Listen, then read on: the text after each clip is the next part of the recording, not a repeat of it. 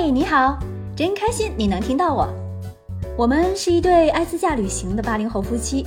一个呢喜欢拍照，一个呢喜欢写文，一个痴迷开车自驾，一个永远愿意陪着他到处疯。嗯，这是我和胖叔一起去的第几个古镇了呢？暂且不提大理、丽江、西塘这样同质化的古镇，单说那些云贵深处、鲜有人知的村落吧。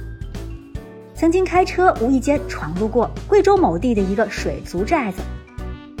我们把车停下，正在发愁怎么过河的时候，姚船大伯就像从天而降一样，两块钱一位，靠边上船了。到了寨子里，和阿婆阿婶们鸡同鸭讲，他们却拉着我的手，露出残缺不全的牙齿，笑容满面。还曾经深入过云南红河泸溪的古城子村儿，雨后泥泞满地。一起去的朋友因为泥水没有进去，但我俩还是深一脚浅一脚的进村了。层层叠叠、错落有致的一间间土长房连成一片，让我不知不觉就上了人家的房顶儿。还有神秘古老的黄岗洞寨，走进它之后，会有一种神秘的朦胧感，好奇他们的生活方式，好奇他们在聊些什么，好奇他们的服饰，想上前攀谈。却又不敢，怕打破了他们的宁静。洞寨四周云雾缭绕，草木茂盛，心中浮现出这里是否有像盗墓小说中说的那样，有少数民族神秘的古树、婚俗和祭拜方式呢？当然，黄姚古镇也已经商业化了，镇子里都是小店和客栈，这特有的建筑风格，寨墙、门楼、家寺、民居都颇有历史底蕴。黄姚古镇的门票是七十五块钱一位，二十四小时之内可以凭票再次进入。我们就白天晚上各进去溜达了一圈。夜晚的古镇还真有一种鬼火盈盈的神秘感，就因为头顶上那一排排悬挂着的大红灯笼，夜色下就像漂浮在天上，加上其他游人悉悉嗦嗦的脚步声，却看不到人。特别诡异，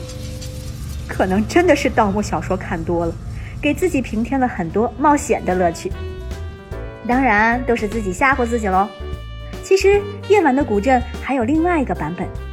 大红灯笼高高挂，看起来安静祥和，凉爽宜人。手挽手散步遛弯儿，给彼此一个倾听和倾诉的机会，不是很好吗？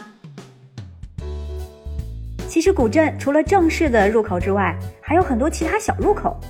但是每个入口啊都有工作人员把守，休想不买票就溜进去。古镇周边停车比较困难，我们绕了几圈，找了一家离古镇入口步行几百米还能停车的民宿，